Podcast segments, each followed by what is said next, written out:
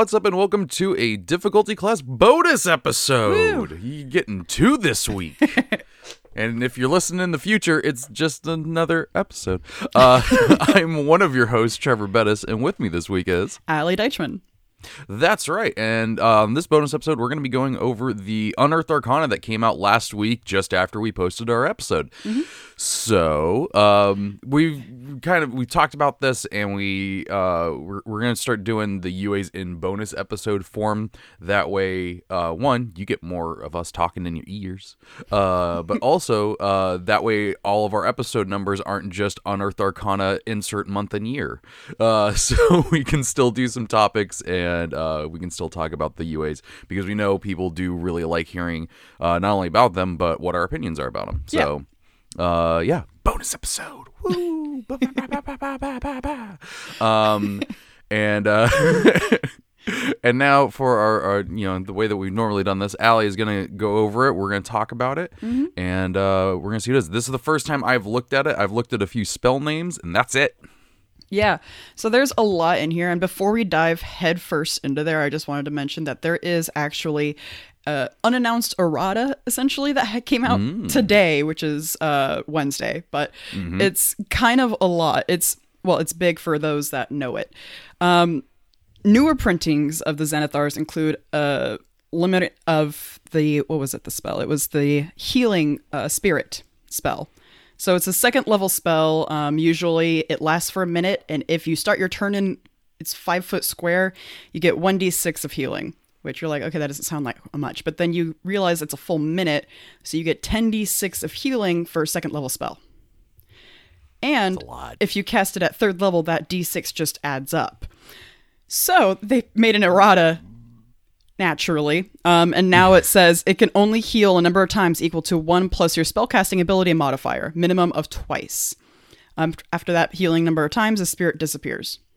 So, personally, yeah, that's amazing. And I think that's the perfect way to just change it and still Yeah. keep it pretty good. It's a- only a second level spell. It should not have been 10d6.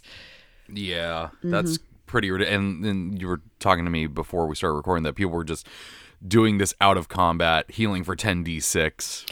Yeah, Like, people. all right, everybody, it's time to gather around the Holy Spirit. people were doing healing conga lines of just their their hurt player after hurt player. Um, but yeah, Jeremy Crawford responded saying, "Healing Spirit has been altered, and a new errata document is on the way. We timed the release of our errata docs to coincide with the arrival of co- corrected books in people's hands, which is now. So apparently, the next few days there's going to be a new errata out. I like. I I actually didn't know that they updated the printing of the books because I know there are some other RPG makers who don't do that. Oh yeah, like the uh, gift collectors uh, set I have of the Player's Handbook, Dungeon Master's Guide, and Monster Manual. All three of those are the most updated versions of the PHB, and so it's like it's really nice having. It's like, uh, what's this spell do? It's like there, if there's even a slight argument, I bust out my book, and it's like this is this is the one. I just I just go to D and D Beyond because I'm a lazy jerk, and I don't have pretty books. Fun fact: Healing Spirit hasn't been updated on D and D Beyond as of right now, How dare they? but you know they'll get there. They'll get there. All right, but moving on into the Unearthed Arcana, the next one in the 2020 lineup. um, definitely not going to be the last. Definitely not. I don't. God, how many have there been already? Like this is the fourth. I want to say fourth. Yeah, I could be completely wrong, but. Um, this one is spells and magic tattoos. Now, I think we mentioned this uh, on another episode, possibly, where it feels very Pathfinder, like, because straight up, your character in Pathfinder has magic tattoos, right? Yeah. Yeah. Uh, yes. Uh, uh, Gedek has he has two magic tattoos now. yeah. Um, and it's a um an ancestry feat it, because it has to do with where the region that he comes from. Yeah. And like that's pretty cool. And so I'm interested to see how D&D kind of takes that approach because I know that there's been a lot of uh homebrew and stuff on the DM's guild for this kind of flavor of magic and so it'll be interesting to see how like they officially try to take it. And I don't think it's the first time magic tattoos have been in Dungeons and Dragons. So Yeah, in in 5th edition I'll say. yeah, there we go. Yeah, yeah, yeah. Yeah. Um, so basically, this document provides a magical miscellany, uh, new spells and new types of magic item, magic tattoos. Most of the spells focus on an alternative style of summoning, conjuring forth a spirit that assumes a physical form you customize to suit the situation. So it's it's the two things, like I mentioned, spells and magic tattoos.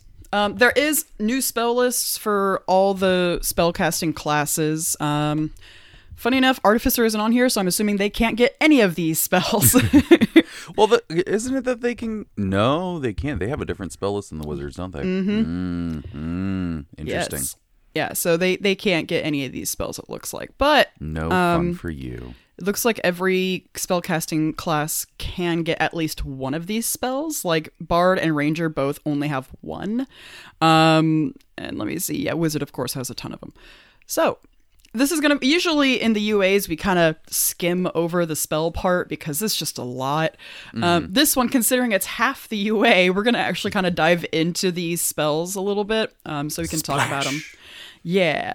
Uh, 10 out of 10. well, actually, that would be like a 4 out of 10. It was a big splash. Anyways. so, the first spell, it's a first level evocation spell. It's called Acid Stream. Let's see. It only takes an action. It's from yourself. It's a 30 foot line and it's concentration for up to a minute. What? Yeah. Okay. So it's okay. That's interesting. All right. A stream of acid emanates from you in a line of 30 feet and 5 feet wide in a direction you choose. So a 30 foot line. Each creature in the line must succeed on a dex save or be covered in acid for the spell's duration.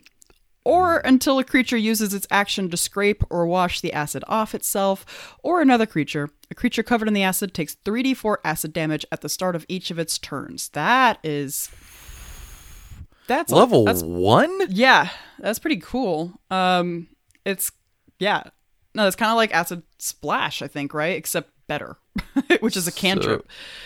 So, so, let's see. At second level, if you cast it, it increases by one d4 for each slot above first.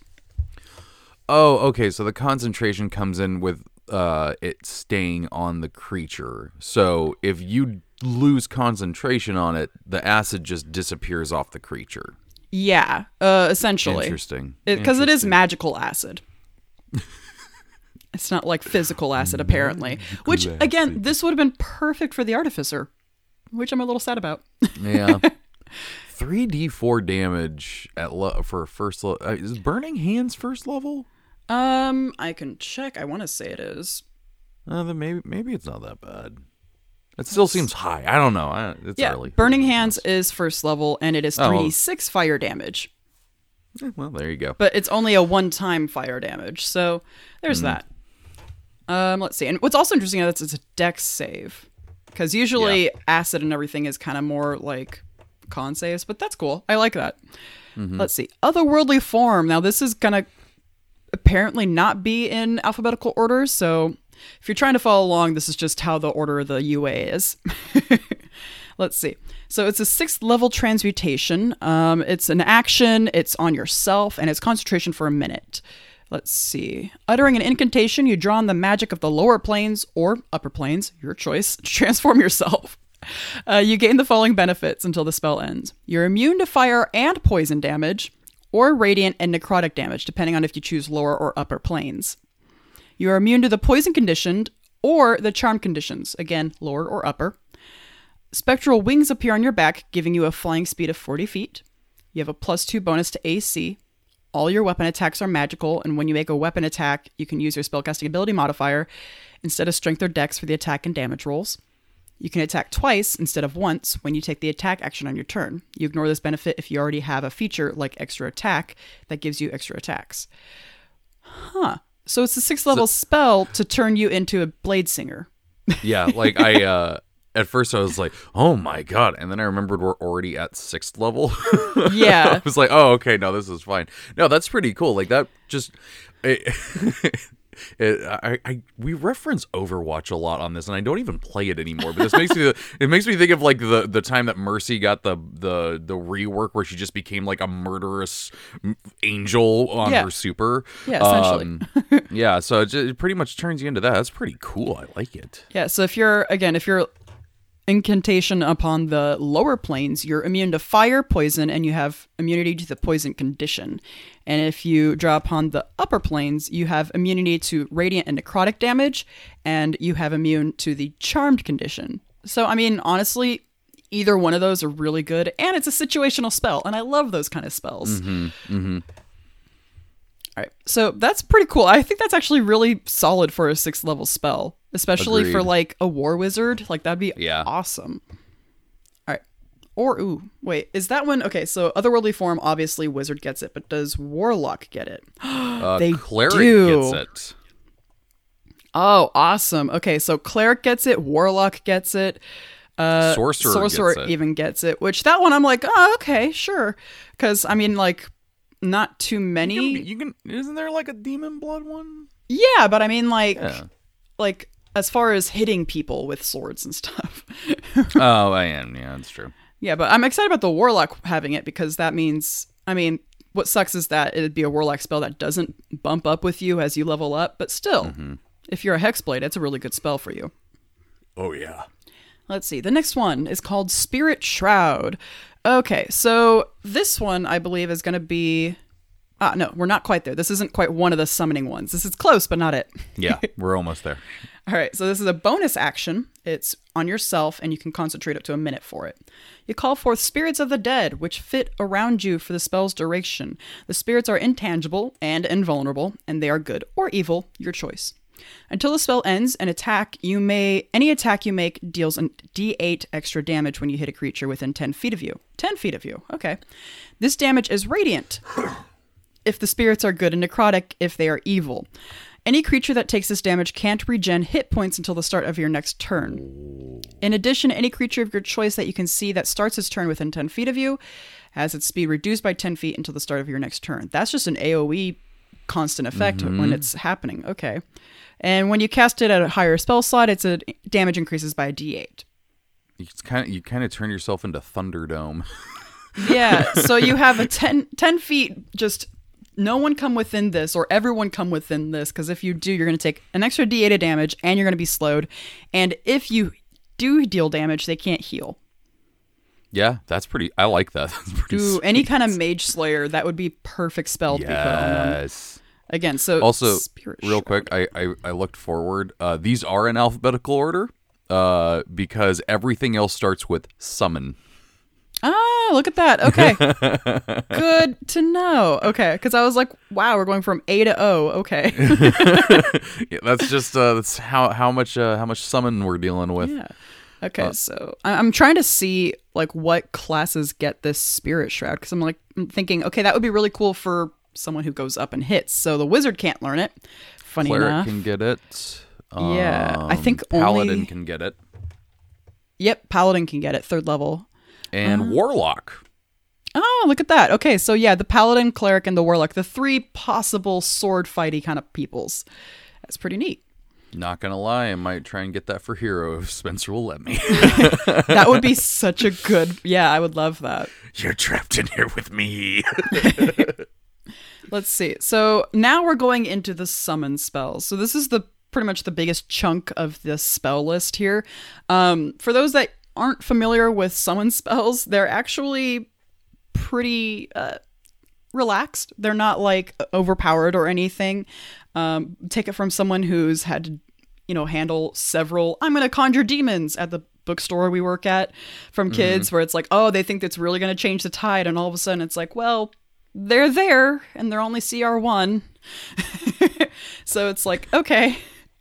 Um, but let's see. Yeah, so there's a couple of like already there kind of summon spells that I just want to reference real quick so you can get an idea of what was it like before. So that way when we talk about these new ones, you can kind of get an idea of like how they're different.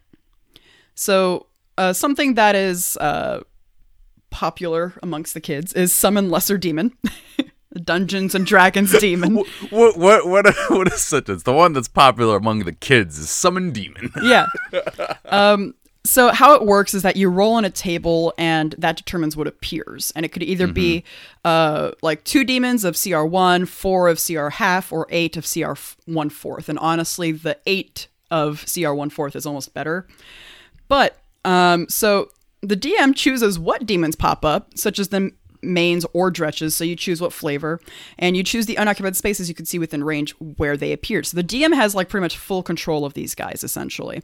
Um, the demons are hostile to all creatures, including yourself. Um, and when you cast the spell, you have a circle in the ground, and it's large enough to encompass your space. And if you don't leave that circle, they can't target anyone within it. So you're safe from the demons. So this is like the ultimate if you're alone kind of spell. But if you're with your friends, Yeah. the D so that, that yeah. that's the that's how it that's how the original one was correct. That's Yeah, not that's that's yeah. how the original one. And then I'm just going to mention about the conjure elementals as well. So because they're slightly different. Um, well, they're the same way because if you lose your concentration on like this summoned elemental, it loses its like safety net. It becomes hostile towards any creature in the area. So that's what Oh, happens. Yeah, if you lose your um, concentration. yeah. Ryan Ryan Fitzgerald message or uh, tweeted at us uh, this week about uh, the gems, like the ones Mm-hmm. that like when you break, it does the conjure elemental. That now makes me go like, okay, well, uh, how do you do? You still have to keep concentration if you didn't technically because it says acts as conjure elemental. Yeah, so uh, Conjure Elemental is the spell I'm specifically referring to. It's a level 5 spell. Oh yeah, And- yeah. Oh, and I, I was just saying to cl- to clear up for for Ryan. It's Yeah. like so because it has to do with the concentration.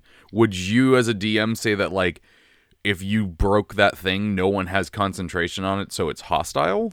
No, um, personally, I would say that the concentration is whoever broke it, just like a regular magic item. It works off Okay. of your your thing. That, Okay. that's that's how I run with it because that's how most magic items are.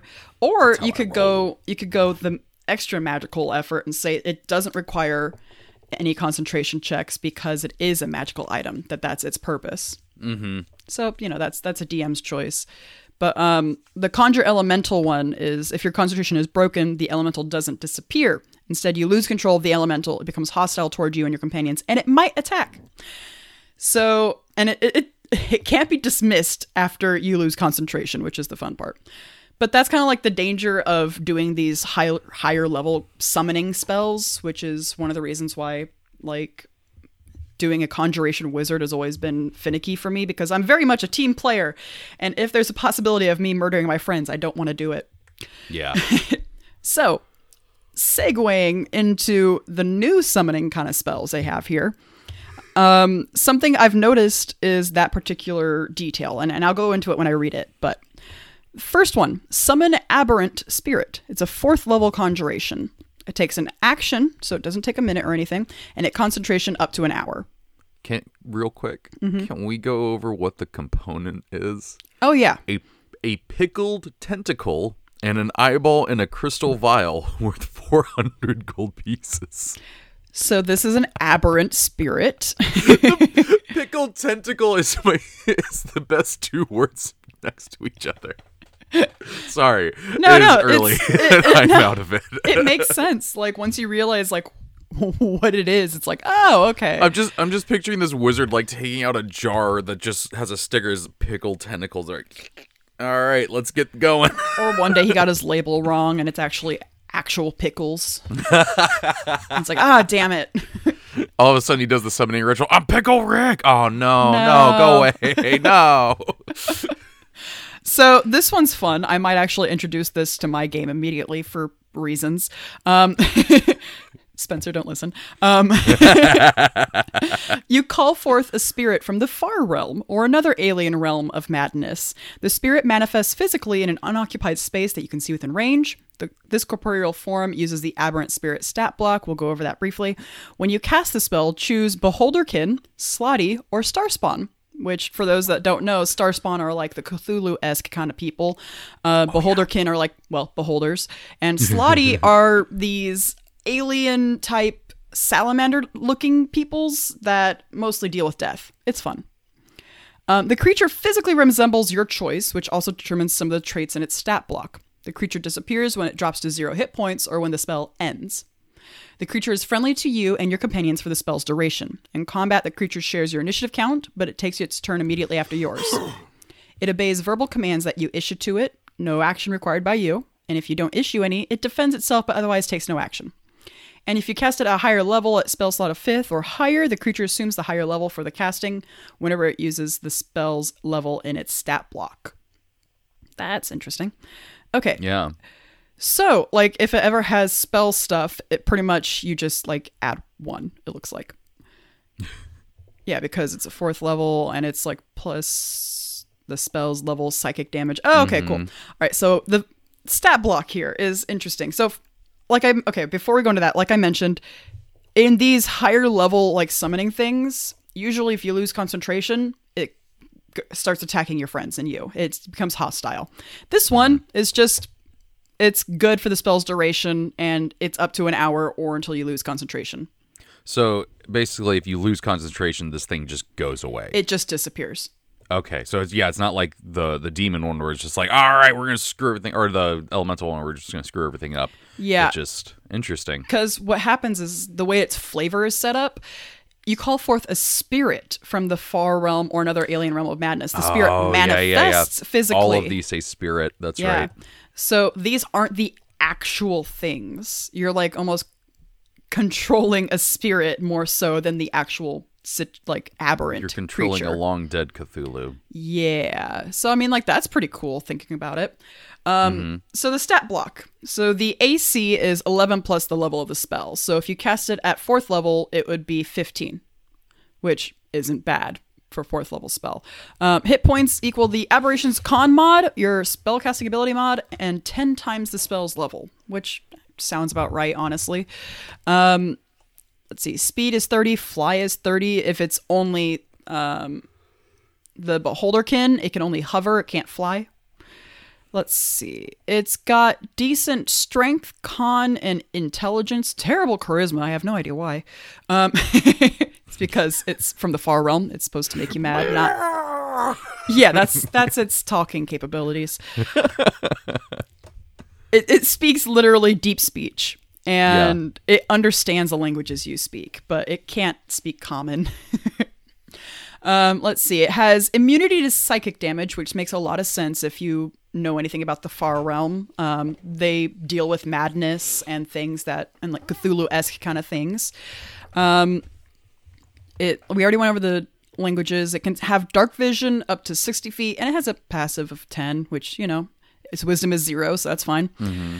Regen. So if it's a slaadi, it has the aberration regains 10 hit points at the start of its turn if it has at least one hit point. And there's no restriction on that, like if it's hit with fire, it doesn't, or anything like that. It's just regens 10 at the start of its turn. And let's see.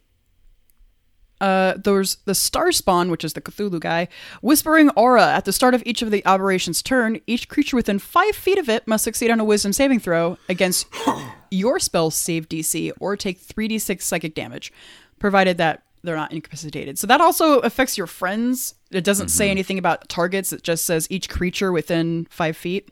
So place your Star Spawn appropriately. Um, and it looks like the uh, Beholderkin doesn't get any fun uh, passive things. Yeah. So carrying on to the actions. So the aberration makes a number of attacks equal to half this spell's level, rounded down. Oh my god. So right now you're casting it at fourth. So right now it makes two attacks. Um, You cast this thing at like ninth level. Well, you would never cast it at ninth level. You'd only want to cast it at eighth because it's rounded down. No, yeah, that's true. So eighth, so you get four attacks at eighth level. That's yeah. pretty cool. Not to mention every time you level it up, it deals more damage. Oh, Jesus. So for the Beholderkin, um, it didn't get any fun passive stuff, but let's look at its attack. So it has the Eye Ray. It's a ranged spell attack. It's three plus the spell's level to hit, so plus seven right off the bat, range 30 feet, one creature. And it's 1d8 plus three plus the spell's level. And it's all psychic damage. It's So- interesting to me that the beholder can, you know, has an ray and it's not a random effect like how beholders usually are. Yeah, I'm, I'm a little disappointed about, like, I don't feel like anyone would choose the Beholderkin, honestly. Yeah. Uh, I mean, unless like it has the highest. Nope, doesn't even have the highest damage. yeah. The only benefit is that it's ranged. oh yeah, That's the only benefit. yeah. And, It's like, the only one that has a ranged attack.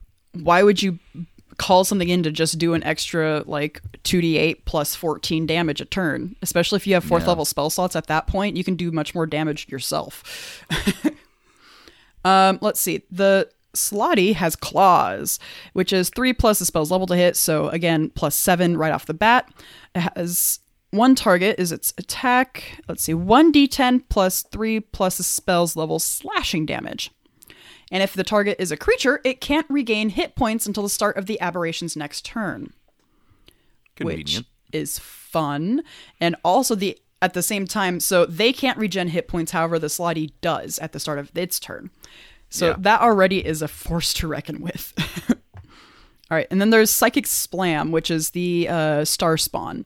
It's like it's a melee spell attack, which is plus three to the spell's level. So again, plus seven if you're casting at fourth, and it's one d six plus three plus the spell's level psychic damage. So the nice thing about the Psychic Slam is that it's psychic damage.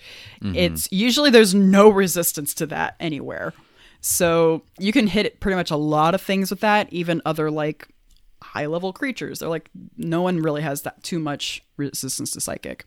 Whereas Yeah. like the slashing, nearly everything once you reach this level has some sort of resistance. So it's like yeah, it's it's pretty nice. And I don't think this classifies as magical. So the slashing would be halved if it was something that required that. Oh yeah, huh? Yeah. So that was the aberrant spirit. Um, essentially, slaadi. I would go the whole way. Depends on your party makeup, but you know, Yeah. The so I I looked ahead at Mm-hmm. the rest of them and they are basically all copy paste for the Yeah. description of the spell. Everything that changes, the only thing that's changed is the spell components. The range and action and concentration are all the same. Uh, but the only other thing that changes is like what you're summoning. yeah, essentially. So that's why I was talking and making a big deal earlier about like the current conjure whatever spells because right now there they are stipulations to them, whereas all of these summon ones, uh, they're like, oh no, if you lose concentration, they go away, and if that's how long they they last. So it's like, okay, cool. Um, so let's go to the next one then. We won't go over the actual reading of the spell because it's the same as before. Um, this one's an action. It's a range of 90 feet, which it looks like this one is as the summon aberrant they- spirit was as well. They are all one action, ninety feet. cool. So then let's just talk about the components because those are fun. Yeah. Uh. So, well, it is worth mentioning. Yeah. The the different levels because the aberrant was fourth level. This one's second level. Yeah. Uh. The components is a feather, a tuft of fur, a fishtail inside a golden acorn worth at least two hundred gold pieces. What a request. Imagine going to the blacksmith. Can like, can you uh gild this acorn and m- get this fishtail inside of it? I like that it's all of it. Like it's not like because there's options just like the the aberrant, but like this one's like nope, you need all of them. You need you need all of them. yeah, um that's yeah, so second level at 200 gold. I feel like that's a really steep price. but it's not consumed when you do the spell. So once you have this component, you have it. Yeah. Um, and honestly, that's probably worth it for a party to consider. Like, maybe we should dump 200 gold for the wizard. Yeah. Let's see. So again, this is the same exact spell essentially as Aberrant Spirit, but instead it's bestial. So it's the spirit of a beast. The spirit manifests, let's see, in a bestial spirit stat block. Choose an environment, air, land, or water. It resembles an animal of your choice that is native to the chosen environment. All right. So the stat block the AC is the same. It's 11 plus the spell level. However, this time it's starting at 13 instead of 17. So there you go, or 15. So there you go. Um, the hit points is the same thing con mod plus spell mod plus 10 times the spell's level, which right now would only be 20 plus your spell mod and con mod. Uh, speed is 30, climb 30, land only, uh, fly 60 feet, air only, and swim 30 feet, water only. So, like I said, there's three different land modes that you choose from. And let's see, it has pretty good strength, dex, and wisdom. Its int and charisma are dumped. it has a minus four Oh. int Really dumped. and a minus three charisma. However, the minus four int, I will mention, is not low enough for certain spells to not affect it. Like I know like the psychic scream requires like if it has an int of 2 or less, it doesn't get affected, but this one still can. Um, let's see. It has senses dark vision 60 and passive 12 because it has a wisdom of plus 2. Languages. It understands the languages you speak. This is a beast spirit. It does not speak. Um there is, let's see, a few things. There's the amphibious, which is if you summon it as the water. The beast can breathe air and water. Uh, there's flyby, which is air only. The beast doesn't provoke opportunity attacks when it flies out of an enemy's reach, which is Oh, similar wow, to that's the yeah the owl familiar does exactly that too. Um, the pack tactics, which is land and water. The beast has advantage on attack roll against a creature if at least another beast ally is within five feet. So it's similar to like goblins and wolves and all Hmm. Yeah. that good stuff. So actions. Uh, this isn't changed by what kind of mode you choose. So it looks like only the passive stuff has changed. It's multi attack, which is the same thing, and all of them have maul. Uh, it's a plus four plus spells level. So right now it's a plus six. Um, it's a 1d8 plus 4 plus the spells level piercing damage, which is pretty good damage dealing Yeah. for second level. That that's not a bad summon at all for a second level. Yeah. which is probably why like uh, you know the 200 gold pieces for the components are required. Yeah. And kind of looking at it, it looks like all the spell components uh, look like they are directly tied to the level itself. Because the next one is Summon Celestial Spirit. So, Ah. again, it's a fifth level conjuration, cast in time, action, 90 feet. The materials in this one a golden reliquary worth at least 500 gold. All right, sure. All right, so this one calls a spirit from the upper planes. Uh, the corporeal form uses the celestial spirit stat block, and when you cast a spell, choose Avenger or Defender. There you go. So again, it's like from the upper realms, so celestial stuff, angels. Let's see. So, so real quick, I, I googled reliquary because I'm like I, I've heard that word so many times, but Yeah. I can't picture it well in my head. And I've clicked on images, still not really sure. It looks like a gold religious thing. That's a, that's like the It's- the ba- baseline thing. They are all different things. it's like a fancy box with nope. purpose. There's mirrors. There's a hand. Oh yeah, yeah. There's, There's a there's a mural. I don't know. it has it has a lot of different options, but you only have to get one that costs 500 gold. That's Yeah, your only thing you got to worry about. That's it. um, this stat block. Uh, so cool news about this one. There's no minus modifiers in here, so that's cool. Um, I feel like that's what we should call these bonus episodes for UA is cool news. yeah. Let's see. So, oh, this one actually has resistance to damage because it is a celestial spirit. Um, it's number one strength. Honestly, it's it's doesn't have anything it's super great at. Its strength and con are both 16 and dex is 14 and charisma 16 wisdom 14 yeah the only thing that's at zero is int yeah, but like impressively, like it has three things at three. Yeah, this is like what every every person that's rolling their dice wants this stat block. Yeah, exactly. yeah, I'd kill for this stat block. Um so let's see. It has a speed of 30 and fly of 40. Sounds about right. It's an angel. Um, Resistant to radiant. It has immune to the conditioned charm and frightened. Let's see. Has dark vision 60, passive 10. Makes sense. Languages celestial. So it can sing to you in harmonious tunes and it can understand the languages you speak.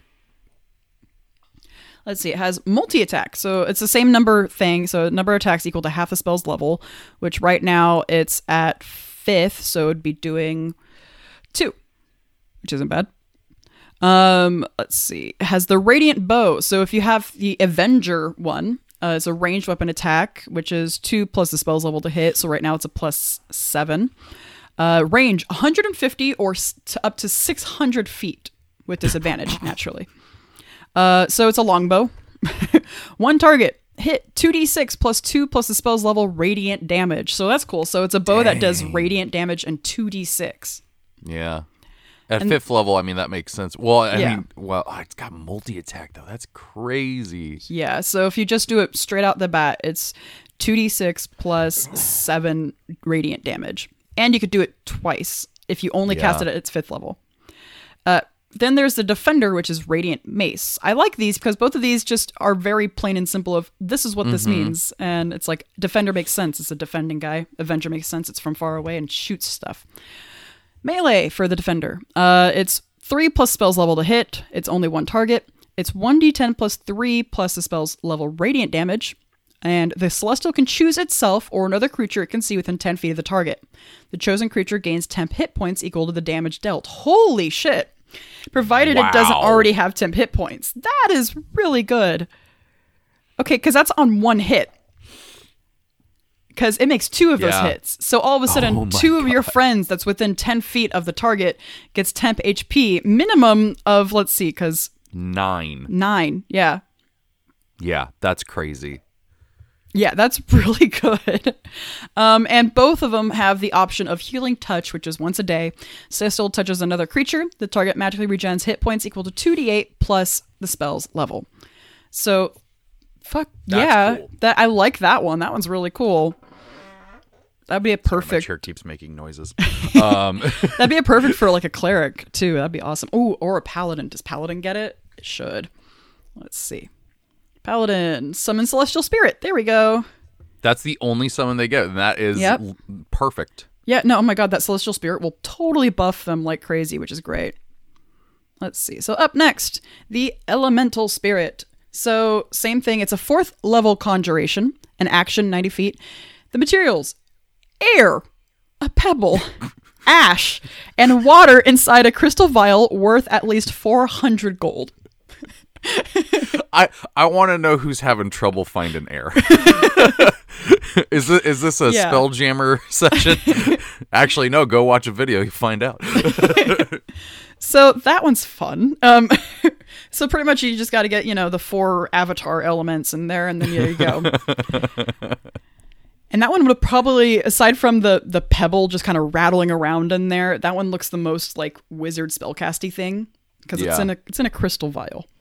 Um, so this is a spirit from the elemental planes. Let's see. This, uh, when you cast a spell, choose an element air, earth, fire, or water. Uh, they physically resemble a vaguely humanoid form wreathed in the chosen element. So, oh, like a like an archon from like Skyrim. That's pretty cool.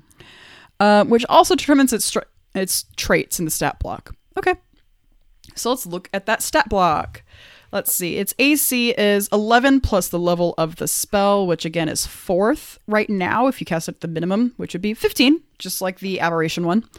Um, its speed is 40 feet, which is really fast. Um, fly is 40 feet uh, if it's the air, it can hover. Uh, burrow 40 feet if it's the earth, and swim 40 feet if it's water. Let's see. Its stats are pretty neat. Uh, its strength is the highest one. It's 18. Con is next at 17. Its charisma is pretty good too, but it's a elemental spirit, so that's pretty neat. Kind of sorcery kind of feel. Um, its int is definitely a dump stat. It's only at a four with a negative four mod. So there you go. Um, just like elemental uh, things, they all they have resistances depending on which one you choose. So, like if it's air, it has resistance to lightning and thunder. If it's earth, it has resistance to piercing and slashing, and if it's water, it has resistance to acid. Interesting that it doesn't also have resistance to fire. But uh, that's fire works differently and weird in D and D versus like Pokemon and stuff. So, um, the fire one uh, has immunity to fire, and all of them have immunity to poison. And let's see. Makes sense. Yeah, because most, I believe, elementals do just have straight immunity to poison, anyways. So, um, the condition immunities, all of them have immunity to the exhaustion, paralyzed, petrified, poisoned, and unconscious immunity, like conditions. So you can't make these guys go to sleep. You can't make them paralyzed. You can't give them levels of exhaustion, and you can't petrify them, which is pretty nice. Let's see. They all have dark vision 60 feet, passive 10, which makes sense. Their wisdom is zero. Languages, primordial. So if you want to hear that babbling brook, the fire breath, and I don't know, pebbles on a rock, you can speak with them. Um, however, they do understand the languages you speak, so you can just talk to them like normal. Let's see. So these, the air, fire, and water, so everything except the earth one, has this called amorphous form. The elemental can move through space as narrow as one inch wide without squeezing. Oh wow. I'm surprised that they didn't give that to the earth one too, because can't the earth just sh- turn into like loose dirt and just kind of filter through? Or like mud. Yeah, why not? Hmm. Um, but let's see. They only have one action, and it's slam. Um, it again, it has a multi attack just like the other summon spirits. This one is melee attack plus four plus spells level to hit. So right now plus eight. Um, see, it's one target, and it's one d10 plus four plus the spell's level bludgeoning damage. Earth, air, and water only, or fire damage for the fire elemental.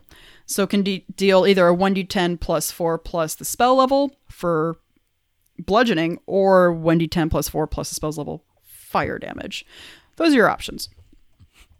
Not bad, especially if you're going into a situation. Again, I'm really enjoying the versatility of all of Yeah. these spells so far because that's like one of my favorite things and one of the reasons why I really like the artificer is all the versatility and it's one of the reasons why I like the bard so much.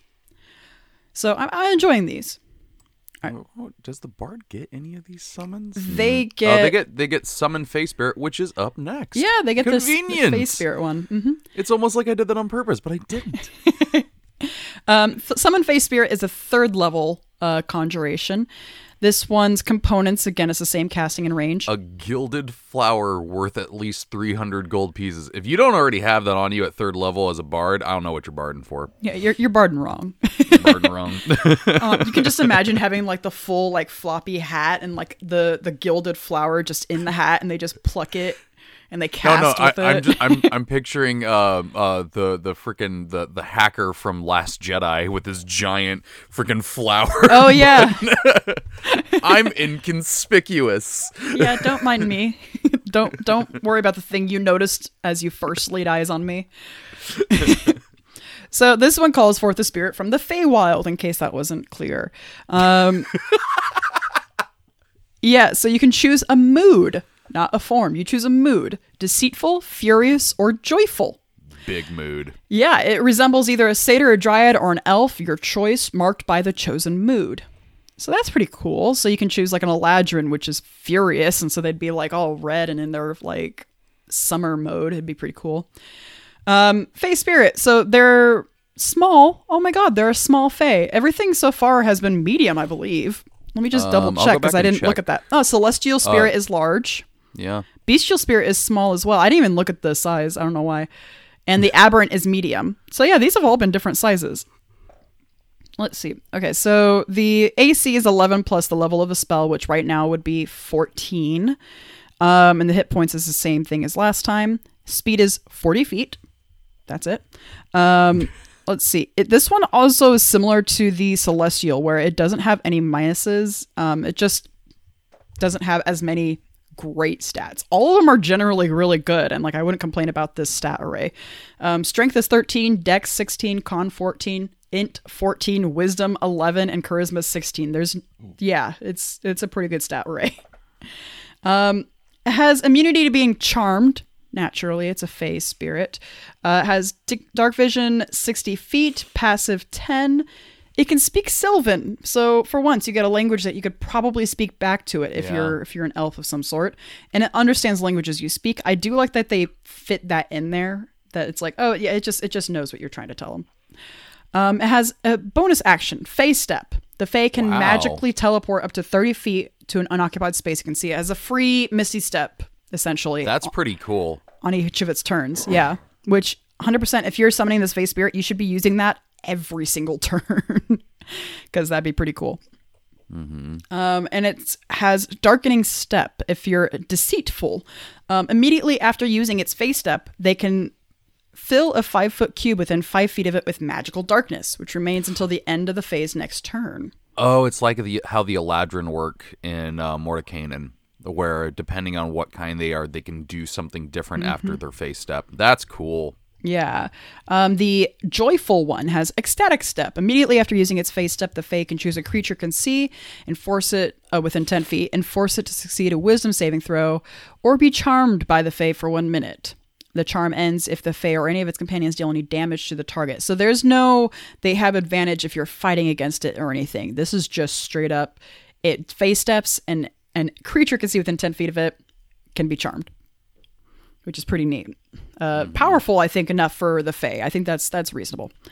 Oh yeah. Um, impassioned step, there's the furious one. Uh, immediately after using its Fey Step, the Fae has advantage on the next attack roll it makes before the end of its turn. I'm really sad that the Furious one didn't make it move faster, so it was the Fast and the Furious. Oh, missed opportunity, wizards. um, the has two actions. Uh, well, it has one action. I reading the multi attack is one of them.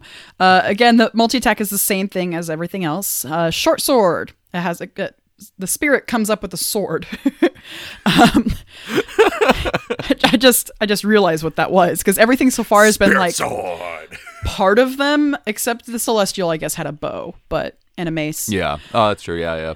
But that one's like an angel. Like that makes sense. But this is just like a face. I don't know. so this is attack three plus a spell's level, reach five fit, and one target.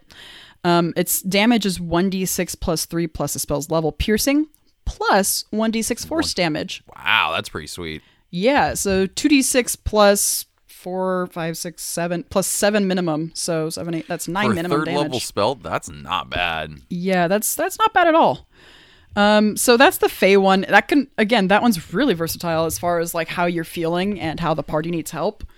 Because definitely you can use a lot of control running around with the ecstatic step and the impassioned Yeah. step. I mean, like that's just advantage.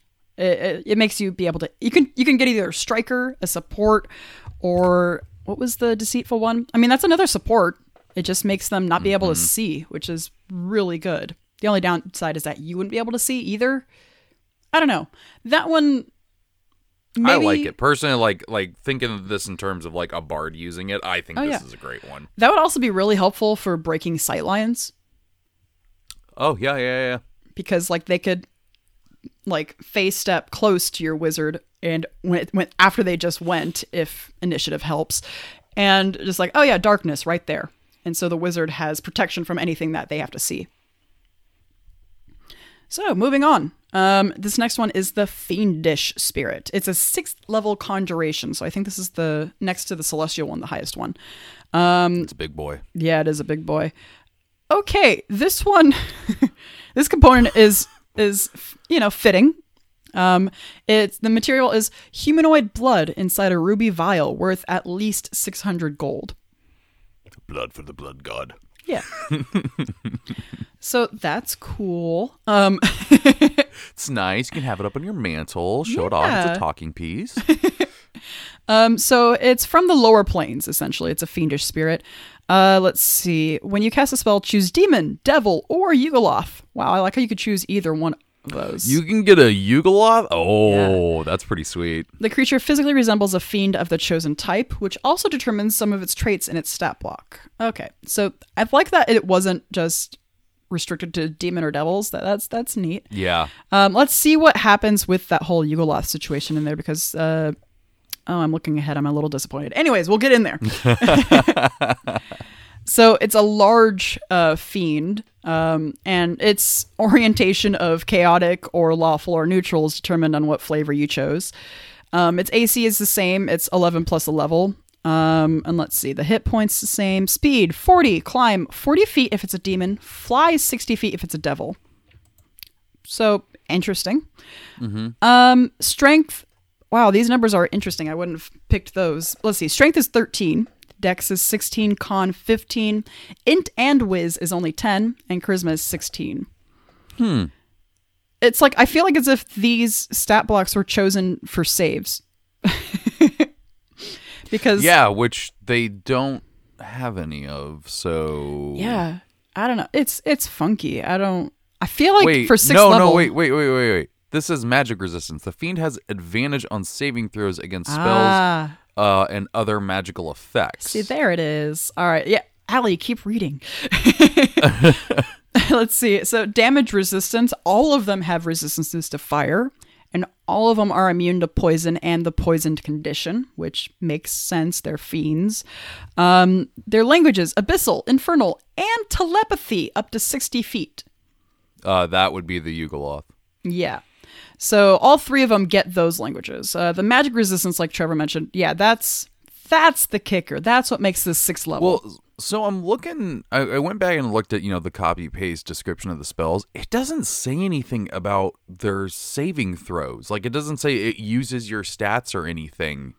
Oh yeah, no, this is just like a regular monster stat block. If it doesn't have any saving throws right underneath the ability scores, then you just It's add the just that. ability score. Interesting. Interesting. Yeah.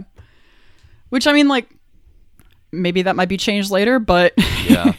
especially since everything is based off of the spell you cast it off already, why not have that also be a thing? Mm-hmm. I don't know. Um, let's see. So it's got that magic resistance. It has for the demon death throws. When the fiend drops to zero hit points or the spell ends, ooh, or the spell ends, the fiend explodes, and each creature within 10 feet of it must make a dex save against your spell save DC. A creature like takes death rattle in uh, Hearthstone. yeah, a creature takes 2d10 plus the spell's level fire damage on a failed save or half as much damage on a successful one. So that's um handy. You could actually really position that pretty well. Oh yeah. Let's see. Let's see. And then the devil gets devil's sight. Magical darkness doesn't impede the fiend's dark vision. Oh, so that's sick. that's pretty cool. I always like devil's sight and playing with that, especially as being like a Pact of the Chain warlock, just having that imp.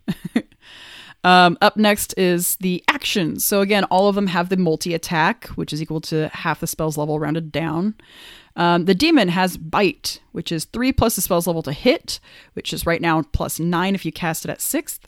Uh, one target, 1d12 plus three plus the spell's level necrotic damage.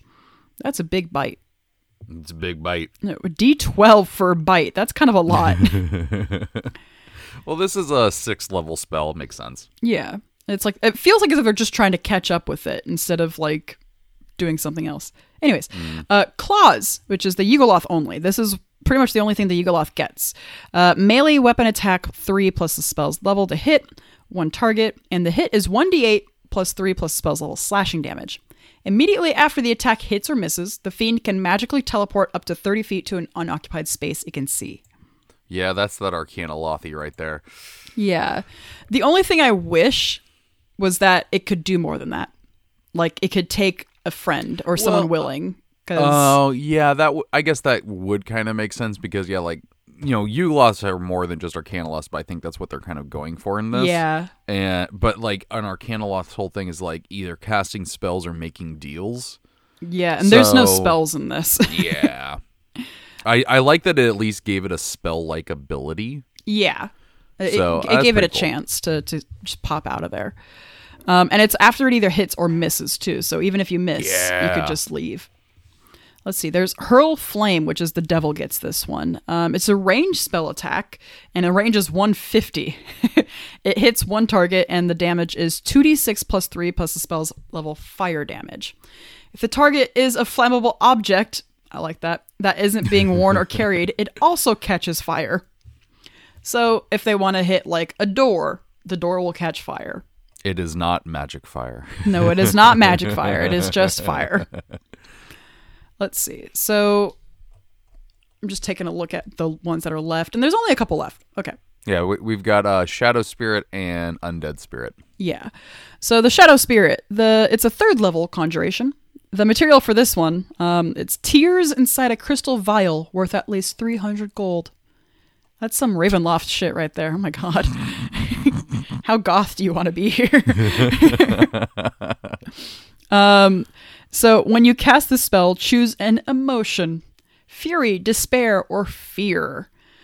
Okay. Um, it resembles a misshapen humanoid marked by the chosen emotion, which also determines the traits.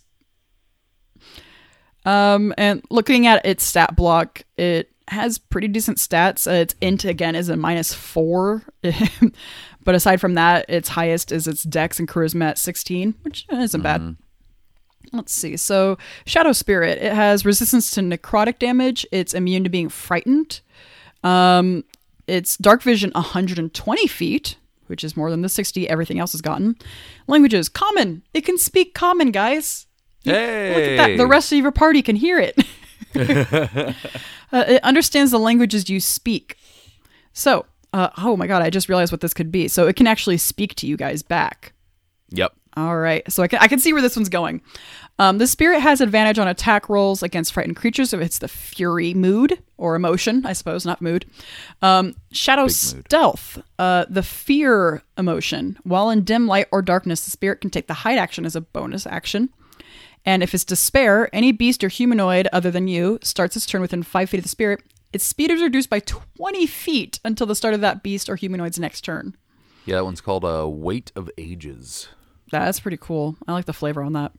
Um, they all have the multi attack, and let's see, they all have Chilling Rend, which is three plus spells level to hit one target, and it's 2d8 plus three plus spells level cold damage. So it's kind of like a ghost.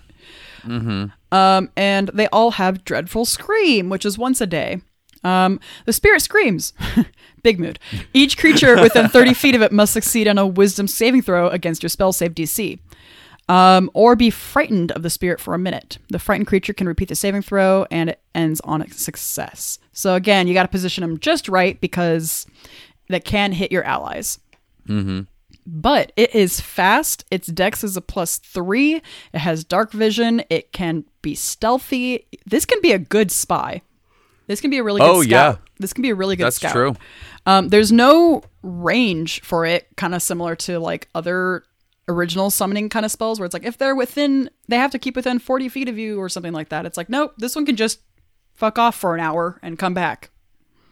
That's true. The only thing is, is that you'd have to maintain talking with it. So, like, if you combine with a wizard, follow me here, and they cast Rary's telepathic bond, it's just creatures that they see. They don't have to be like. So, if you summon this spirit, they're technically a medium monstrosity. So, you can telepathically commune with it for as long as Rary's telepathic bond is commutes with it. Because otherwise, it only obeys. That- well, it says that- in combat, it obeys verbal commands that you issue to it. It do, that, but that does sound like some uh, some player bullshit that they would try to argue. Yeah, immediately. Me as the DM, I'm like trying to figure my way around this, and I'm like, hmm, I know for a fact my players will immediately. Um, so the next one is the undead spirit, which I mean, like, it sounds like it should have been one of the original ones. Um, Yep. Let's see, it's third level necromancy, not conjuration. So this one's just straight up. No, we're summoning a ghost. Um, the material is a gilded humanoid skull worth at least 300 gold. that is, that's a talking piece. Yeah. that's, that's going on my coffee table. Yeah, that one is for your necromancers out there. It's like, hey, you want to be Shakespeare but also summon spirits? Hold up the skull. so, I okay, go ahead. Yeah, sorry, I, I read ahead and was confused. all right, when you cast a spell, choose the form ghostly, putrid, or skeletal. It resembles a humanoid with the chosen form, which also determines some of the traits in its stat block. So, Okay. let's see. I love the idea of a of a, a skeleton spirit. What? I know that's what, What? I'm like. The the wording spirit here. Now that I've kind of read through most of these, it's like I don't know if that was the exact right like word. Well, when we after we're done this one, I, I will give my uh, my tinfoil hat theory on that. okay. Um, so the AC is 11 plus a spell. Um, the hit points is the same thing as the other ones. Speed is 30, fly is 40, uh, but that's only for ghosts, just to let you know. Um, let's see. Ghost only. Ghost only. I know, I do like those little blurbs. Um, let's see. The strength is 12, dex thir- is plus 3, con is plus 2, int is minus 4, and wisdom's 10, charisma is minus 1. They are undead.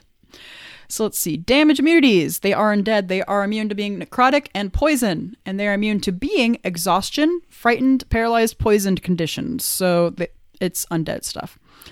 Um, their dark vision is only 60 feet. Passive is 10. Language is common. They can speak. Guys, you can have a skeleton that hangs out with you. this skeleton ghost walks up. Hey guys, how's it going? it's like, oh, oh, hang on. What the fuck are you? Yeah. I'm Bob. Your normal zombie can't speak, but these guys can. Exactly. Oh my god, and a ghost can talk to you too.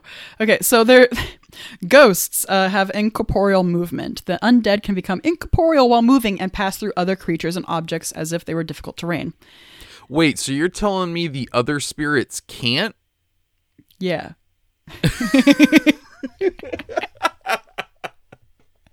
All right. Yeah. Um, if it ends its turn inside an object, it's shunted to the nearest unoccupied space and takes force damage for every five feet traveled, which is just like what happens with any other incorporeal movement. I like the idea that this ghost is like, yeah, well, I'm more ghostly than you all. Yeah. I'm the most ghost. most ghost. Most ghost. if you don't call your ghost most ghost, I don't know what you're doing. um, festering aura is if you choose the putrid um, form.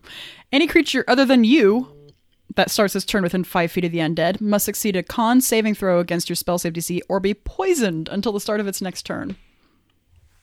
I like how they Lovely. specify other than you, mm-hmm. which is interesting because no one else, no other spirit has done that when it has like AOE stuff that happens passively. Um, but let's see, the other one doesn't get anything. I forgot what the other one was already. Skeletal. Skeletal, yeah, the skeleton doesn't get any passive stuff. Um, they all have multi attack. The ghost gets Deathly Touch. Um, it's a melee attack, three plus spells level to hit one creature. The hit is 1d8 plus three plus the spell's level necrotic, and the creature must succeed in a wisdom save or be frightened of the undead until the end of the target's next turn. It's only the undead. yeah. Um, Grave Bolt, which is for the skeleton. It's a ranged spell attack, which is three plus spells level to hit. Range is 150. One target hit um, 2d8 plus three plus the spell's level necrotic damage. So again, it's like I feel like as if they threw some of these guys in here just for the fact of having range. yeah. Like they didn't really like give them anything fun. It's like, oh, its benefit is that it is ranged. And it's like it's not even an, a skeletal archer; it's a grave bolt. Like I don't. Okay. Like, okay, sure. like I saw uh, an episode of Castlevania last night where it was like a skeletal demon dude who was firing stuff using bones, but like I don't. Yeah, those those guys are just annoying. Yeah. Let me jump on this platform. I don't keep throwing my bones at you. Um, and then there's the last one is the rotting claw, which is the putrid only uh, form. Uh, let's see. So it's a melee attack. It's three plus the spell's level to hit, and it's one target. The hit is 1d6 plus 3 plus the spell's level, slashing. And if the target is poisoned, it must succeed in a con saving throw against your spell save DC or be paralyzed until the end of its next turn. And it, already, if the putrid is up in melee, um, any creature that starts its turn within five feet of the undead already has to do con saving throws or be poisoned. So there's a good chance that you're just always going to constantly position this putrid form all up in their faces. Yeah. Um. So that is the end of the uh, of the spell part of it, which uh, only took an hour to go through. Yeah. Um, Mini episode, right? mini episode, yeah. Uh, well, we said bonus episode, It's not bonus. mini. We, Yeah, it's we bonus Nothing episode. about mini. Um, but yeah. So my my tinfoil hat theory on this. This is from uh, Theros. That's what you were saying earlier. Yeah. It's like the the I Theros is one of my favorite Magic the Gathering sets, Mm-hmm. and there was so much about spirits and auras and summoning stuff that this has gotta be from Theros. my um, only counter to that is it's already so close to its release that like I don't know. I mean, we haven't heard that the books have been printed yet.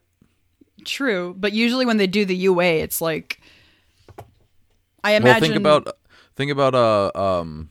I mean, it was a while ago, but I mean, eh, I don't know. because it was I- it was like last year around September when they released the classes for the Theros book, right? It's true. Yeah. But I think the fact that these are all spirits and it's coming out, you know, the the we have a Theros book coming out. It's I I think that's that's too coincidental to Yeah. be working on something else. And I mean, honestly, from a DM perspective, none of these feel overpowered. None of them Mm-hmm. feel like they're underpowered too much. Like some of them are worse off than others, but for the levels that they're cast at, it's totally worth it. And for the Yeah. material restriction as well, um, I think that's that's pretty worth it to have in your game. Like I'm really tempted personally to just have these be in my game that players can like find like in a spell trove or something like that because that would Mm-hmm. be really cool like these spells i'm totally down for Yeah.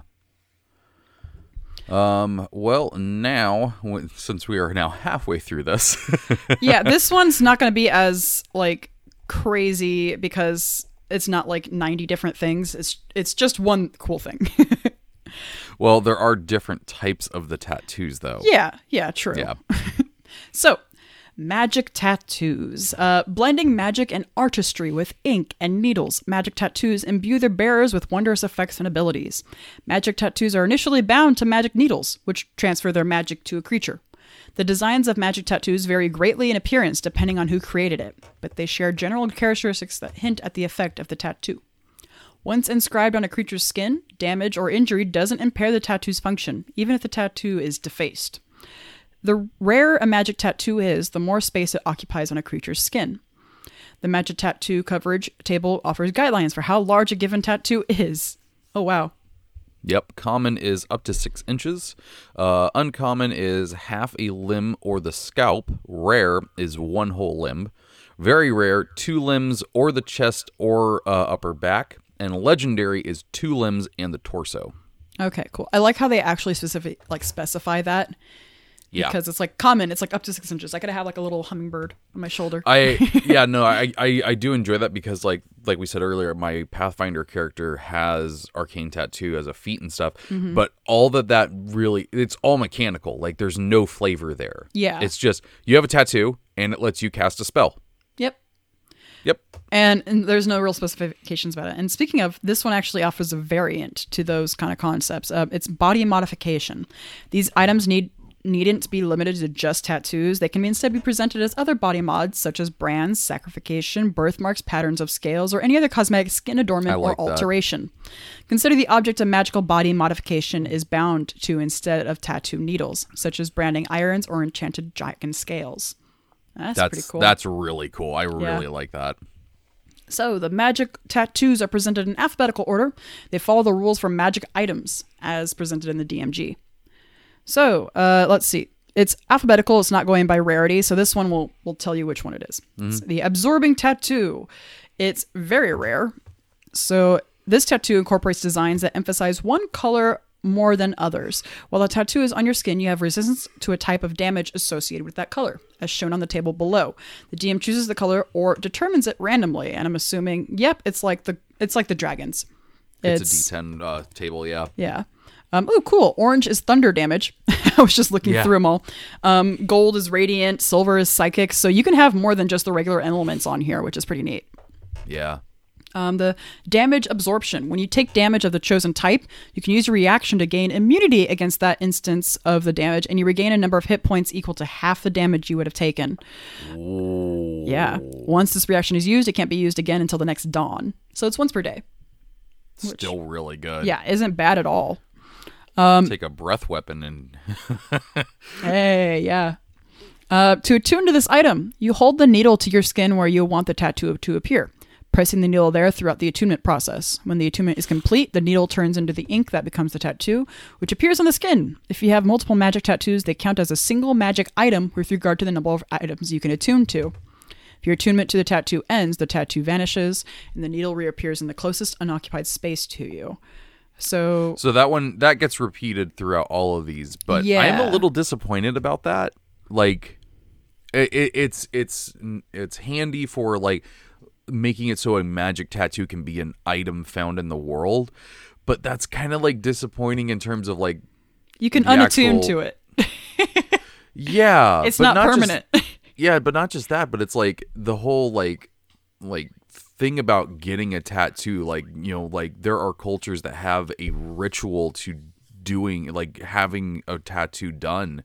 And so it's a little disappointing that they didn't include that and it's very high fantasy just oh you found a magic needle and it puts a tattoo on you until you don't want it anymore Yeah, essentially, what if I'm reading it right? You essentially just kind of like hold the needle into your skin. You don't like do anything with it. You just kind of hold it there. yeah And then after an hour, which is the attunement time, it becomes a tattoo on your skin. I mean, they may as well have just been like, you found a piece of paper that has a flaming skull on it. If you put some water on the paper and slap it on your skin, you can cast okay. fireball. Honestly, that kind of makes more sense than the needle. it thing. really does. because that one it's like it's and then it's reusable. And then you the Yeah. like when you unattune to it, like the tattoo falls off in a sheet of paper. So whoever's like, it. who wants this flaming skull next? Like, Oh no, I'm fine. I got the hot rod. yeah, it's like, oh, I've got a bunny. it's like you know, it's like, I don't know, I don't know about how the attunement works. It's I yeah, I mm, we'll keep going. Yeah, I would I would adjust that personally. Um, barrier tattoo. So the rarity v- varies, um, and again, it requires attunement. But as we talked about it, um, all if you attune to multiple tattoos, it's all counts as one attunement slot. So there you go. Uh, this tattoo depicts protective imagery and uses ink that resembles liquid metal. While you aren't wearing armor, the tattoo grants you an armor class depending on the tattoo's rarity. You can use a shield Jesus. and still gain this benefit. So they're trying to tell you that this AC stacks. Um, so if you're a barbarian, this would be really nice. Let's see. So AC, uh, uncommon is 12 plus your dex. Rare is 15 plus your dex. Uh, maximum of plus two. Weirdly, it's like medium armor. And very rare, your AC is just a flat 18. So this takes place of the like armor. You don't have to wear armor. This would be really good for a barbarian. Yeah. Um kind of. It depends on their ability stats because if their dex and con are better, like if they have a con of 0, maybe not. Okay, it would be it's really good for a monk. Yeah, or even a warlock. Mhm. Because like warlock who can cast mage armor have this on them and also let's see, Yeah. have a shield and be a hexblade. Mhm. All of a sudden they're a tank It's true. and a fast one at that. Uh, there is a rule tip at the bottom of this one for AC calculations uh, don't stack. When uh, the game gives you more than one way to calculate your armor class, you can uh, use only one of them. You choose the one you use. That's what I was So- saying with the barbarian. Yeah. The so yeah, the, the they say it stacks with the shield in the description, but yeah, you can't like slap this on and then be like, "All right, and I've got plate armor, freaking 36 AC, let's go." Yeah, it don't work like that. no. That's another one of those like I see a player like trying to do that. um, but that was that one. Again, the uh, attunement is the same as the last. Um, Yep. Up next, coiling grasp tattoo. So this one's uncommon. Uh, this tattoo is long intertwining designs. While the tattoo is on your skin, you can, as an action, cause a tattoo to extrude into inky tendrils, which reach for a creature you can see within 15 feet of you. They have to succeed on a DC 14 strength save or take 3d6 force damage and be grappled by you. As an action, the creature can escape the grapple by succeeding on a DC 14 athletics or acrobatics check. The grapple also ends if you halt it. Uh, the creature is ever more than 15 feet away from you, or if you use this tattoo on a different creature, it stops. Uh, so I this is big Micolash vibes from uh, Bloodborne. I'm I'm just saying that right now oh yeah. because it's just you just give a big old wail and then you just hit someone with the tentacle. You know, an average Sunday. Yeah. Um, the next one is also uncommon. It's called Eldritch Claw Tattoo. This tattoo depicts claw like forms and other jagged shapes. While the tattoo is on your skin, your unarmed strikes are considered magical for the purpose of overcoming immunity and resistance to non magical attacks. And you gain a plus one bonus to attack and damage rolls with unarmed strikes. Um, as a bonus action, you can empower the tattoo for one minute. For the duration, each of your melee weapon attacks can reach up to a target 30 feet away from you, as tendrils of ink launch from your weapon or unarmed strike towards the target. In addition, your melee weapon attacks deal an extra 1d6 force damage on a hit. This is a once per day action. Oh, okay. That makes more sense. I was about to say, like, cool for monks, because I'm like trying to figure it out, but I don't know if the. I mean, it's your unarmed strikes. It's not saying it gives you a different weapon. So it can still be your monk weapon, eh, which is pretty cool. Um, Blood Fury Tattoo. This is a legendary one. So this covers both arms and the chest. It's just a full everything. Uh, this tattoo evokes fury in its form and colors. While this tattoo is on your skin, you gain the following benefits. Your attack rolls score a critical hit on a d20 roll of 19 or 20. When you score a critical hit against a creature, that target takes an extra 4d6 necrotic damage, and you gain a number of temp hit points equal to the necrotic damage dealt. Wow, not half, but equal. Uh, When a creature you can see damages you, you can use your reaction to make a melee attack against that creature with advantage on your attack roll. Oh my god. yeah, that one's pretty insane, and I love it. Mm-hmm. Mm-hmm. Um, and it is legendary, so it's kind of accurate uh, with how powerful it is. So for those DMs that are like, "Oh, that would be really cool," again, this is a legendary thing. Yeah. like you wouldn't just give like a sphere of annihilation to a player at like level four. So- or would you?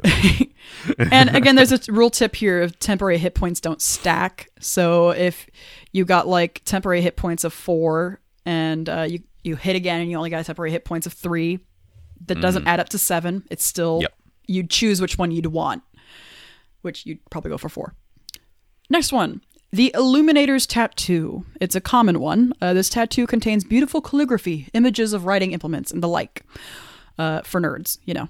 Uh, while this tattoo is on your skin, you can write with your fingertip as if it were an ink pen that never runs out of ink. Oh my god, Roland would love, this. That. Um, as an action, you can touch a piece of writing up to one page in length and speak a creature's name. The writing becomes invisible to everyone other than you and the named creature for the next 24 hours. Either of you can dismiss the invisibility by touching the script. Uh, once used, this action can't be used again until the next dawn.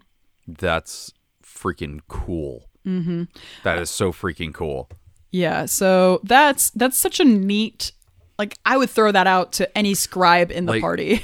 like imagine like uh, a a person having that tattoo and they've grown out like one of their fingernails to be like a uh, a, a fountain tip pen. Yeah. So that they can write with it. That's so cool. yeah, that's that's pretty damn awesome. I'm just imagining tattoos all over like the fingers. Just like on each finger, so it's like when you like hold a pencil, it kind of almost morphs into one. It's Yeah. like, yeah. That, that that one's a really neat one. I like it. That is. I like that one a lot. Um, this next one is called the Lifewell tattoo. It's a rare one. This tattoo comprises symbols of life and rebirth. While this tattoo is on your skin, you have resistance to necrotic damage. Um, also, it has Death Ward. When you would be reduced to zero hit points, you drop to one hit point instead. Once used, this benefit can't be used until the next dawn. Wow! So once a day, right. you just have Death Ward and resistance That- to necrotic damage. I've had a few uh, characters that needed that. Yeah, it's Heck, like uh, St. James's character Uthal needs that. Yeah, that one that one's pretty powerful, and it's it's only rare too, which is Yeah. decent. And so that would that would be a that'd be a good one for those higher level spells. Uh, the next one, Ghost Step Tattoo. It's another rare one. This tattoo shifts and wavers on the skin, parts of it appearing blurred. The tattoo has three charges, and it regains all expended charges daily at dawn.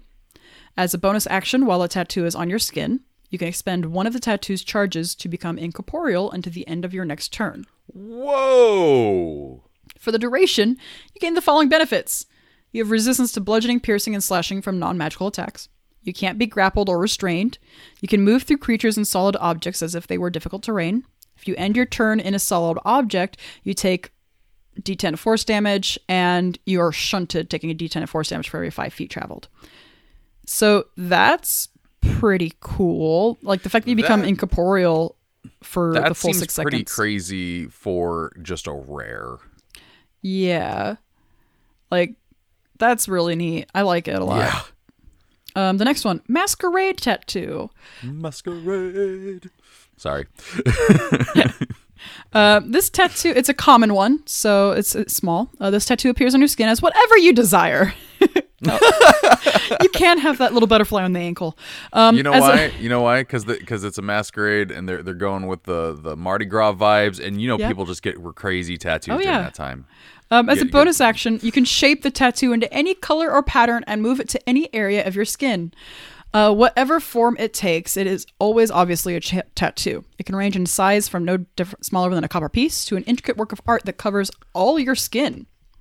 Ooh. Oh, disguise, Disguise self. self. As an action, you can use the tattoo to cast the disguise self spell. Once the spell is cast from the tattoo, it can't be cast from the tattoo again until the next dawn. That's really cool. Mm-hmm. I really like that. Yeah. So, So, far, my two favorite ones of these have just been like utility spells and like Mm-hmm. utility things. I like it. I do like that it's always obviously a tattoo that they put that in there. So you can't just say, "Oh yeah, I don't look like this." I look like this Yeah. person. It's like, no, did you use the actual action disguise self? It's like, or um, I'm a green man now. Well, no, because it doesn't cover your full eye. Like you just have like an eye mask around. yeah, it's still obviously a tattoo. yeah. Uh, the next one is spellwrought tattoo. Uh, the rarity varies depending on what you choose, so or what you get. this tattoo contains a single spell of up to fifth level, wrought on your skin by a magic needle. To use the tattoo, you must hold the needle against your skin where you want the tattoo to appear and speak the command word. What? The needle turns into the ink that becomes a tattoo, which appears on your skin.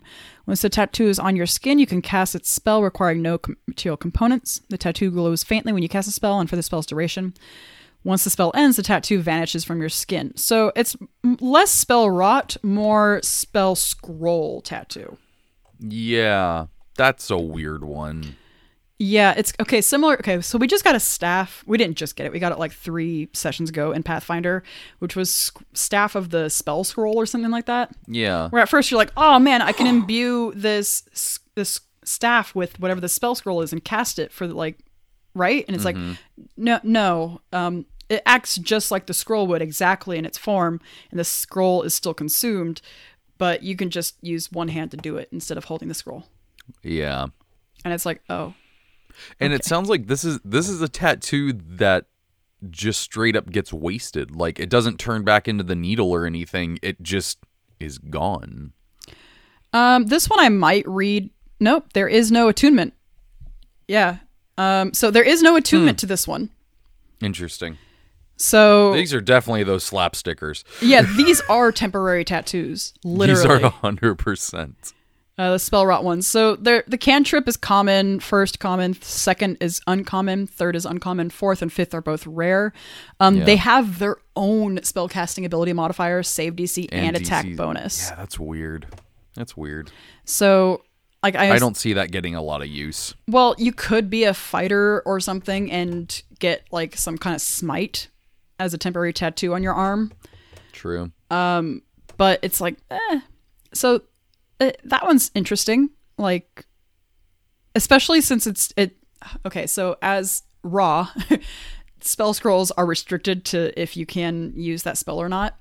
So this has a leg up on spell scrolls, in that there is no restriction in that item. True. True. So a wizard can cast a druid spell, a druid can cast a bard spell. You know, it's like it's all kind of fun stuff. Very true. And then there's one last one, which has a very interesting name the Shadowfell Brand Tattoo. Oh, it's very rare.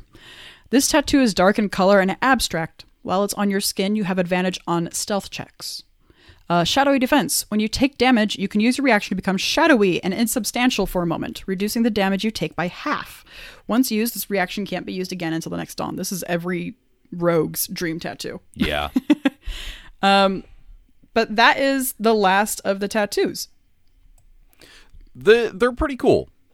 Yeah, I will say um, like the tattoos and compared to the spells, like some of them I'd have to I would want to rework a little bit.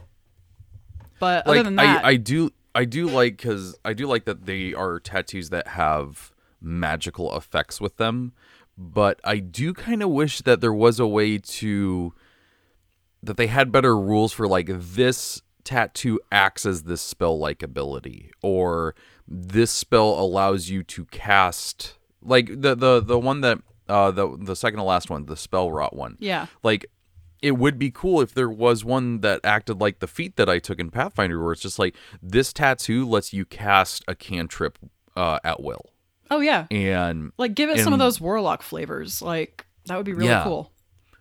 So it's a little disappointing that they don't have stuff like that. But overall, they're cool, and it's a neat direction. I would love to see them explore more. And honestly, And I this is a great stepping like moment for the DMs to have the chance to build stuff like what you were talking about. Yes, Like yes. using these like stat blocks for these magical items, you can build your own tattoos, which I think and I do really, really cool. like the. I do really like the variant rule for the body modification. Oh, yeah, that's the, really the cool. brands and everything like that, and like you could even have it as piercings and, and stuff like it. It it opens up a uh, an area of of lifestyle that isn't really explored that much in D&D because I know there are people that they love getting tattoos, they love getting piercings, they love doing all this stuff, but they don't have any like they only have like a flavor way to express that in game, but this is letting them do something mechanically with that lifestyle. And I really like that. I think that's a neat thing to do. Yeah, I mean like one of the most infamous tattooed figures right now in D&D is well, currently a dead one, but Mollymauk.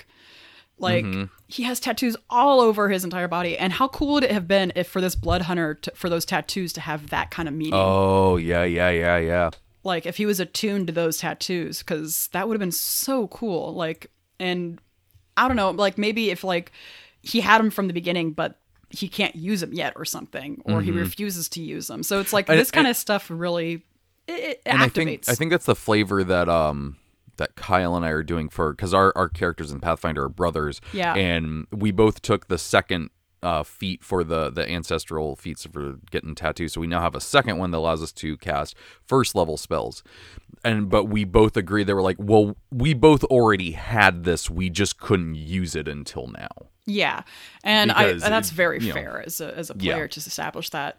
Um, personally, I like the idea of piercings more than tattoos for this concept of for the attunement like reasoning and everything. Yes, yes, a hundred percent. because like the fact that you can unattune and the tattoo just kind of falls off as and it shows up as a needle it's like okay Yeah, it's weird. yeah because i'm like i understand why they described it like that because they they want to but at the same time they don't limit you because Yeah. they don't say each ta- tattoo is takes up an attunement slot it's any tattoo tattoos period take up one attunement slot Yeah.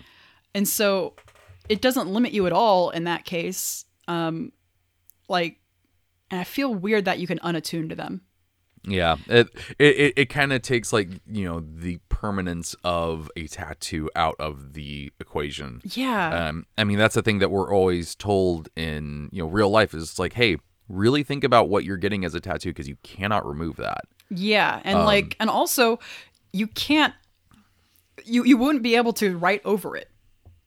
Yeah, You know, if you think about it. you get a it, rewritable uh, tattoo. like, because if you got, in order to get a legendary one, that takes up the entire arm and chest, right? So like, Yeah. getting the very rare one takes up both arms. yeah, So it's like I imagine you can't have both at the same time. Although that's personally how I would rule it. Mm-hmm. But it's like so that would kind of see it's it's just still funky. Like there's Yeah. there's gonna be I- a lot of adjustments. And I think I think the problem with it is that we don't have like an in-world explanation for this. Like we've never heard of magic ink or ink that can move on its own and that you can Yeah. move here and there. So it it, it kind of comes out it it goes back to what we were talking about in in Wildemount where th- all of that stuff in there felt like it was in a um it was taking what we already had and building on it whereas this just comes out of left field and is just here because it's new. There's no reason for it. There's no explanation for it. It's just how it works mechanically.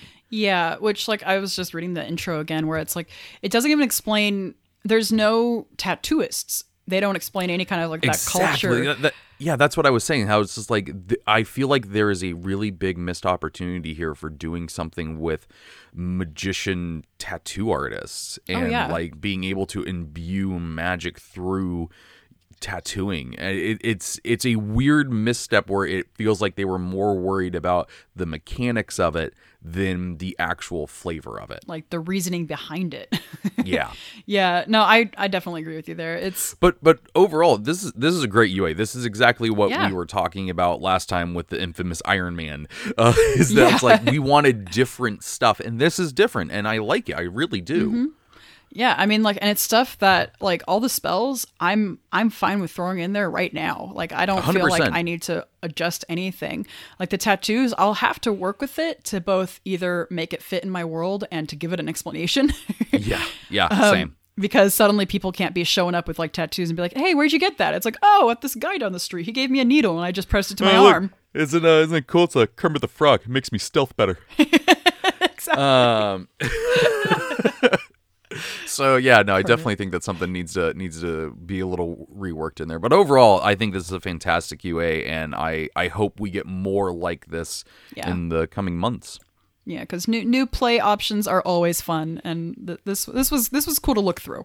Hmm. Um, you got any final thoughts on it? No, I think I said pretty much everything I needed to.